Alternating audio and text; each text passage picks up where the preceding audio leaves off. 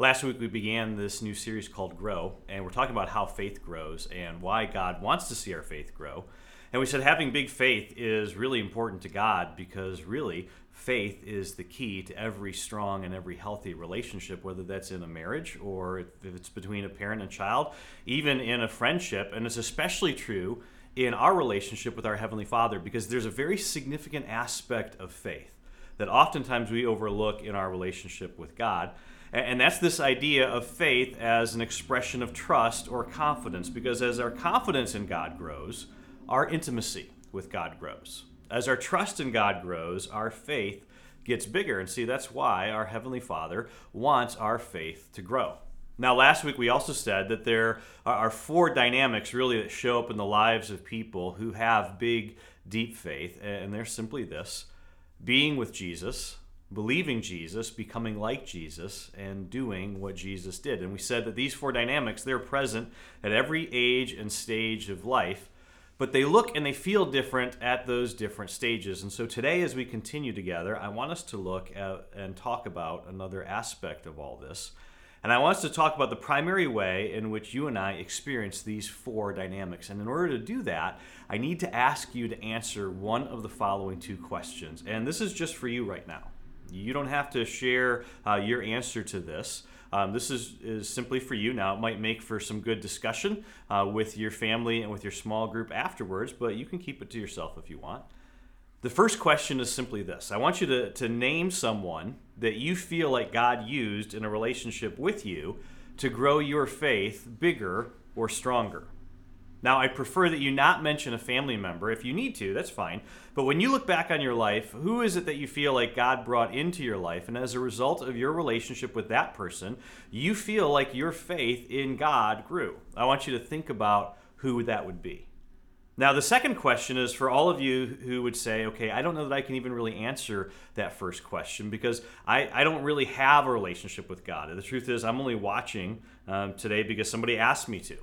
Or maybe you would say that you believe there is a God, but you're not sure that you know he's a personal God. You're not sure that you would say that you trust him, or certainly that you have much confidence in him. And if that's you, again, I'm I'm thrilled that you're with us today. And what you need to know is that you're always welcome. You don't have to believe everything that, that I believe or everything that we believe about Jesus to be welcome here. I'm just glad that you're watching, and I, I hope that we can help you. I hope that we can help your family how, however, however we possibly can. And so here's the question I would like for you to answer, if you wouldn't mind. Who is it that's in your life that you have a relationship with that possibly possibly God has used to cause you to have an interest in the subject of faith or to re examine the idea of faith or to re examine your thoughts about God. Now, again, I get it if you're not there yet. In fact, you may not even think God has anything to do with any of this, and I understand that. But who is it in your life that you have a relationship with, and because of that relationship, you have a new interest or you've become curious about the subject of faith? So, two different questions for two different groups of people. But all of us, we fall into one of those two groups. I just want you to get uh, that person or maybe persons in your mind for a moment. Because, see, if I were to answer that question for you, there's a number of people that I could talk about, but there are two guys that I would have to talk about. The first was a guy by the name of Byron Porsche. Some of you will remember Byron. Byron was on staff here at Faith for about 10 years back in the 90s. And um, when I met Byron, I was 19 years old. I was in my second year at Wayne State University. And what Byron did for me and what he did for so many people was to show us that faith was more than just a bu- bunch of Bible stories, that faith was about a Savior who was actively involved in daily life, that faith was about experiencing what God was doing in your life, even when you couldn't see that God was doing anything in your life. Faith wasn't something for people who have life all figured out, that faith is actually for all of us who are still trying to figure life out. And see, for me, my faith began to look different and my faith grew because of my relationship with Byron. Now, the second person is a guy by the name of Jim Burns, and Jim came into my life in a very random and a very unexpected way. I'll have to tell you that story some other time. But Jim lives in California. And the fact that God even brought him into my life, I mean, when I look back on this now, um, it's really remarkable to me because it's a relationship that I would have never expected. And God brought Jim into my life at a very low point. in my life. In fact, it was a time when I was really questioning a lot of things, and in many ways, I had actually lost a part of my faith and a part of my identity. And for some reason, Jim took an interest in me. And he helped me through a very difficult season of my life. God used him in a powerful way to help rescue an element of my identity and my faith. And I'll be forever grateful to him for that. And see, from my perspective, when I look back on both these relationships, it's as if God used both of these people to intersect my life at a very critical time. Now, the truth is, I did have a part in that. Because, see, I could have said no to Byron. I could have said, listen, I don't have time to help you. I've got classes, I've got a job, I got a bunch of my own stuff going on. I could have said no to Jim. Jim, I don't really need your help. After all, I'm a guy, right? And so I'm just going to figure out, you know, my own issues by myself. So I had a part in it. It's not like God, you know, forced his way into my life. But when I look back on both of those relationships, by the grace of God, see, I didn't resist what, what it was that God was trying to accomplish in me through them. And, and these two men, um, they shaped and they, in many ways, helped to rescue my faith. They shaped my view of God. They, they shaped my understanding of what it means to follow Jesus. They shaped my view of the world and they helped me to understand how the truth of God connects into real everyday life. And, and even though I don't know your story, see, here's what I'd be willing to bet is true about your story. I bet your story isn't that in isolation and on my own, I discovered God, that I grew in my faith, that I started believing in Jesus, becoming like Jesus and following Jesus and doing what Jesus did completely on my own. And none of it had anything to do with anyone else in my life. I've never heard that story. Instead, whenever I hear someone's faith story, I always hear about relationships. And sometimes it's a conversation, but the truth is, usually it's a series of conversations. And for some of us, we would even say, you know what, it wasn't really anything that anyone said. It was just their life. I just watched them live their life. I just watched them do marriage. I just saw the way they made their family work. I saw them live out a completely different set of values than, than anything I had ever seen before. And God used that relationship to grow my faith. Now, the opposite is also true. Because, see, the other question I could ask you to answer today that might be a little bit awkward is this Has there ever been anyone in your life that you look back on and you realize that relationship, it actually undermined your faith in God? Have there any relationships that you look back on in your past and you realize that they just kind of took the legs out from underneath your faith? A, phone call, maybe you wish you never returned a text message that you wish you never responded to, an invitation that you now wish you ignored. In fact, if we're really honest, for many of us, the habits that we struggle with and that we have such a hard time breaking, they were probably introduced through a relationship. Why? Because relationships are powerful, powerful things. And the reason why none of us has to think very long to come up with an answer to that final question is because in all of our relationships, it is easy to drift, and we naturally drift away from everything that is good. Have you noticed that? I mean, you rarely drift in a good direction personally. You rarely drift in a good direction in terms of your health. You rarely drift in a good direction in terms uh, of your finances. In, in any category, right? Exercise, diet, relationships, marriage, any of those, we, we naturally drift away from anything that is good for us.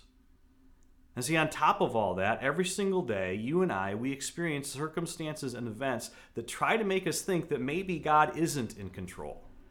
Maybe I can't trust God. Maybe God isn't faithful. And so, again, think about this. In every area of life that's important, whether you're trying to have a healthy marriage, a healthy relationship with your kids, overcome bitterness and anger and grief, or pursue a relationship with God in a world that's not going to facilitate a relationship with God, in every area of life that's important, it is always upstream, isn't it? And see, that's why one of the foundational truths about following Jesus, in fact, this truth is so central to everything that we do as a church, it's a key part of our vision to bring Jesus into every relationship. One of the foundational truths about following Jesus is that we have not been called to follow alone. Instead, we are called to follow together. That is the power of relationships. And see, the amazing thing is, this isn't new. I mean, this isn't like a 21st century thing. It's not even a COVID thing. I mean, the first century, when the church began, the New Testament authors, they addressed this. And in the document that we know as the book of Hebrews, we find something that speaks directly to the significance of our relationships and their connection to a faith that grows. I want you to take out your Bibles, open them up to the book of Hebrews, chapter 3. This is what the author of the book of Hebrews says to us beginning in verse 12. He says, See to it, brothers and sisters, that none of you has a sinful, unbelieving heart that turns away from the living God. Now, I got to ask you another question. I mean, who in their right mind would turn away from the living God? I mean, who in their right mind would know the difference between right and wrong and know that God wants you to do right and then just choose to do what is wrong? I mean, who in the world would do that? Right? See, I'm, not going to ask you to, to raise your hand, but again, the, the point is this, right? Don't miss this. The author is saying, look, see to it that none of you who are brothers and sisters, that is, followers of Jesus. Now, you may not be a follower of Jesus, and that's fine. There's, there's something in here for you too, and we're going to get to that in just a moment. But this is specifically written to those of us who are followers of Jesus. The author says, See to it that none of you have an unbelieving, sinful heart that turns away. Right? In other words, the author is recognizing the fact that you and I, that we have the capacity regardless of what we believe, regardless of how long we've believed it, each of us has the capacity to turn away from the living God. Now, again, if you're not a follower of Jesus, this is this is incredibly important because this is an area where you have a legitimate gripe with many of us. In fact, this is an area where you have every right in the world because of what we say we believe. Because we say we believe in the God who created everything, and we say this God who created everything has communicated to us through Jesus. And this God who has communicated to us, he has asked us to do specific things like forgive and be generous and be compassionate. And so when you catch us not doing those things, you have every reason in the world to gripe and complain because, again, who in their right mind, if we really think about it, who would say no to the living God? And yet the truth is, in our own ways, every single one of us have done that. In fact, maybe the reason you, you've been out of church for so long, or maybe the reason you've come back to, to church for the first time in a long time, is because you've just gone through a season of your life where you would say, okay, I didn't think about it in those terms, maybe I, I didn't use those words, but that is exactly what I did. Everything was going great, and then I turned my back on God. Why? I mean, why do we do that in college? Why do we do that when we feel pressure and anxiety? Why do we do that after a series of disappointments? I mean, why in the world do we do that after a, a series of events that are going great? And see, the interesting thing is, in this verse, we actually find the solution. Because this verse is not an individual command, right? This is for everybody. Notice the plurals. He says, See to it, brothers and sisters, right? This is, he's talking to a group. That, that none of you, plural, has a sinful, unbelieving heart that turns away from the living God. In other words, here's what the author is saying you need to be connected relationally to other followers of Jesus. See, this isn't just about me making sure Joe doesn't have a sinful, unbelieving heart. This is plural. This is a group thing. Because again, don't miss this. When a person turns away from God, that turn, it begins in the heart, doesn't it? The, the turn away from God, it always begins in our own hearts. See, this is why this is so important because when we begin to turn away from God and when we begin to, to lose interest, when we begin the, to drift, that drift always begins within. It begins with the temptation. It begins with a doubt. It begins with a question. The drift always begins within, and nobody knows unless somebody is in relationship with you. Nobody knows unless somebody has access to you. And see, that access to you and to your heart is only going to happen in a relationship. Now, in my world, see, I am constantly reminded of this.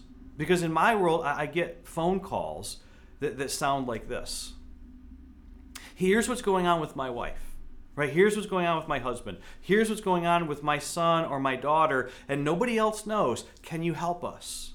Right? Somebody calls the church and they're looking for help for someone that they love, someone who means the world to them. And I'm talking uh, on the phone to someone who, who is trying desperately to help this person that they love. And invariably, the question I always end up asking is, is what other people, who at the church are these people connected to? Is this person connected to? And see, many times after I ask that question, the phone just goes silent. And when that happens, almost without exception, the answer is no one. No one. They're not connected to anyone because otherwise they would not be calling the church, right? Because the church, the real church, is not someone sitting in an office someplace. And please hear me about this. We absolutely welcome all of those calls, right? But here's the problem the office church can express concern and compassion immediately, but what you need most when you're in those situations is not simply concern and compassion. What you need is relationship. And the problem with relationships is that relationships, they take time. In fact, this is what makes relationships so tricky. In many ways, they are exactly like retirement savings. When you need them the most, that is the absolute worst time to begin thinking about them. If you haven't developed a plan to have them, then they're not going to be there when you need them. And so this is why the author continues in verse 13 and he says, But encourage one another. And again, notice this is a command. And, see, the word that's translated here is the word encourage. It doesn't mean, you know, way to go or, or good job or, you know, you know, high five. It doesn't mean that. Instead, what it means is, is to appeal to or to exhort or to strongly urge. He's saying, listen, I want you to be in each other's lives. I want you to know what's going on with someone else, and I want someone else to able to, to notice, to be there when, when you begin to drift so that a wife never has to struggle alone so that a husband never has to struggle alone so that teenagers students and parents they never have to struggle alone. He says i want you to be in, be in each other's lives in such a way that when something begins to go astray when somebody begins to drift when the drift that begins from within someone is there to notice that and they have access and they have permission to say something and see, one of the things that's been almost, you know, simultaneously, uh, something that has made me almost simultaneously both proud and yet heartbroken at the very same time has developed in our current situation as all of us are living um, with COVID 19. And, that's the, the fact of how this situation in our lives and our world has brought the incredible importance of both relational health and mental health to the forefront of many of our lives. It's made me proud because I have seen literally hundreds and hundreds of pictures of people that have shown up at birthday parades and baby shower parades, graduation parades, even welcome home from the hospital parades, all to remind people in every age and stage of life that they are cared for and that they are valuable. But at the very same time, this past week, I received an anonymous five page letter from an individual that, that was utterly heartbreaking. It wasn't angry, it wasn't condemning, it was heartbreaking. Now, she's not a part of our church, and I have no idea how exactly she found me, but in this letter, she detailed the struggle that she's had and that so many other people have in our world dealing with mental illness through the course of her life. She details the, in this letter the loneliness that she's experienced, the emptiness of being alone, the rejection, the fear, the isolation, the embarrassment, the stigma, the desire to fit, and the weariness that comes with trying over and over and over. And if by some miracle the person who wrote that letter to me this past week, if you're watching right now, I can't promise you that I can heal your broken heart. But I can promise we will point you to the one who can. And we will do everything in our power to love you the way Jesus loves you and the way Jesus has loved us because you are valuable. And your life is so valuable to us and especially to Jesus. And see, this is why the author of this verse, don't miss this, this is why the author commands us encourage one another. How often? Daily. daily. And the context here is not once every 24 hours, but day after day after day. This is to be an ongoing thing, not a once in a lifetime thing. This is a relational thing.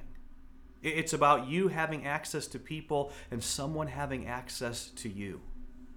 The author says, encourage each other daily as long as it is called today. In other words, as long as you're alive, as long as you live in a world that is struggling with death, disease, sorrow, and pain, you need to be in someone else's life and someone needs to be in your life.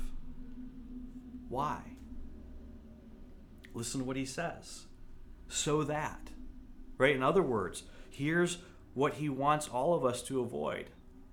He says, so that you, none of you may be deceived by sin's deceitfulness, that you may be hardened by sin's deceitfulness. Now, this idea of sin's deceitfulness, this is so interesting because all the New Testament authors, especially the Apostle Paul, they all personify sin, meaning that they talk about sin as if sin is an entity, as if it's a, an active, living creature inside of us, which is so interesting because that is exactly how we experience it.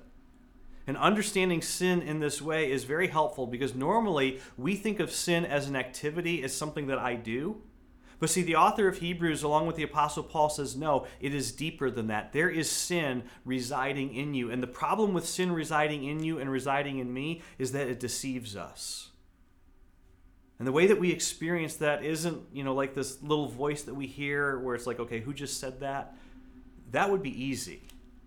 No, the way that we experience the, the deceitfulness of sin is that it convinces us to do dumb things. We deceive ourselves. We begin this soft self talk, right? That, that sounds like, okay, you know what? The truth is, I deserve it right? They practically forced me to do this. I mean, I almost don't have any choice. I mean, who in the world would blame me? I mean, if they really knew what was going on, and see, before long, what happens is we start believing the dumb things that we tell ourselves, don't we? And this is what the author of this text is saying. He's saying, listen, the best defense against the deceitfulness of sin, the best defense against talking ourselves into dumb things is not you. The best defense is not me. The best defense is a we. Your best defense against the, the things that you, the dumb things that you and I have a tendency to tell ourselves, that's not you. It's we. And see, most of us, most of us have lived long enough to know that this is absolutely the case, that a we is the best defense against the deceitfulness of sin in me. And see, this is the power of being in relationship, and this is why God uses relationship to grow big faith. But if you wait until you feel the need for it, it'll be too late.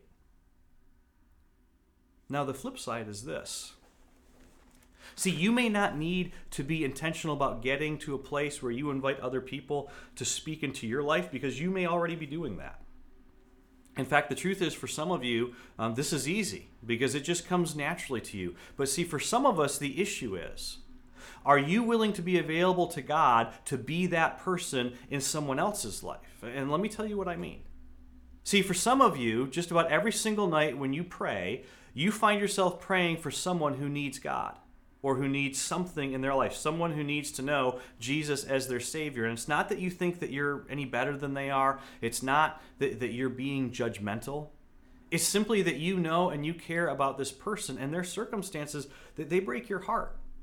And see, when you think about them, you're concerned for them. You're concerned about the relationship they're in. You're concerned about the direction they're going. You're concerned uh, about the way they talk about their marriage. You're concerned about the fact that they never talk about their marriage. You listen to them at work. You listen to them in your neighborhood. And, and your heart, it literally hurts for them. See, let me say something else about relationships and then we're done.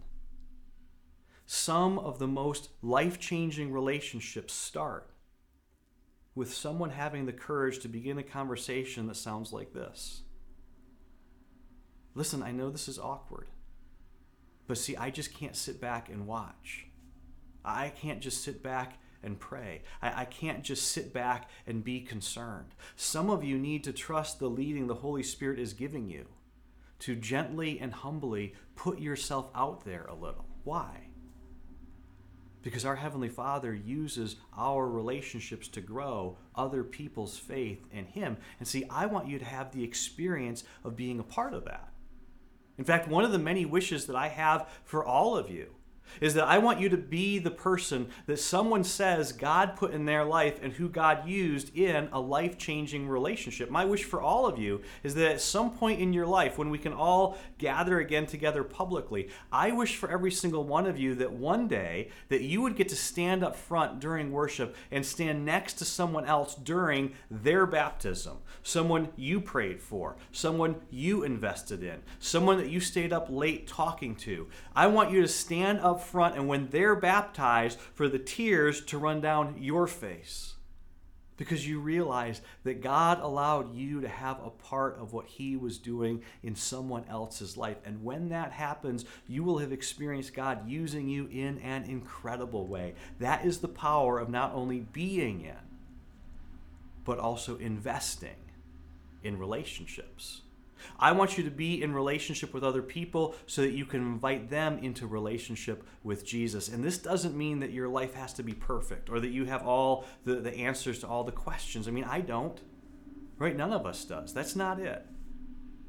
Instead, this is simply about bringing all of our brokenness and all of our hurt, all of our disappointment and all of our pain to God, saying, Heavenly Father, if you can use any of this in the life of another person, Father, please use it for your glory. Use my imperfect life to impact someone's eternal life. See, I want that for you. I wish that for all of you. One of the biggest needs that we have at Faith right now is that we need more people who are willing to help lead relationally. And if you feel like the Holy Spirit is leading you to grow in your faith in this way, please contact me. Because you know what's going to happen to your faith when you step out relationally like that? Your faith will grow. Let me pray for you today. Heavenly Father, thank you so much. Thank you, Father, for the for the men and the women that you have put into my life that have impacted my faith over years, for, for, for Byron, for Jim, for so many other people that you have used uh, to encourage me and to bring me back from the drift when I have begun to drift away. And Father, I pray for all of us. I pray, Father, that uh, we would not only have other people who are speaking into our lives, but Father, that every single one of us would be also looking for those opportunities where we can speak into someone else's life, not to have all the answers, but to simply point them to the one who does. Father, I pray as a church that we would always be looking for ways that we can invest in the lives of other people so that Jesus, we can invite other people to experience who you are as their Lord and as their Savior. We pray all of this in your name, Jesus.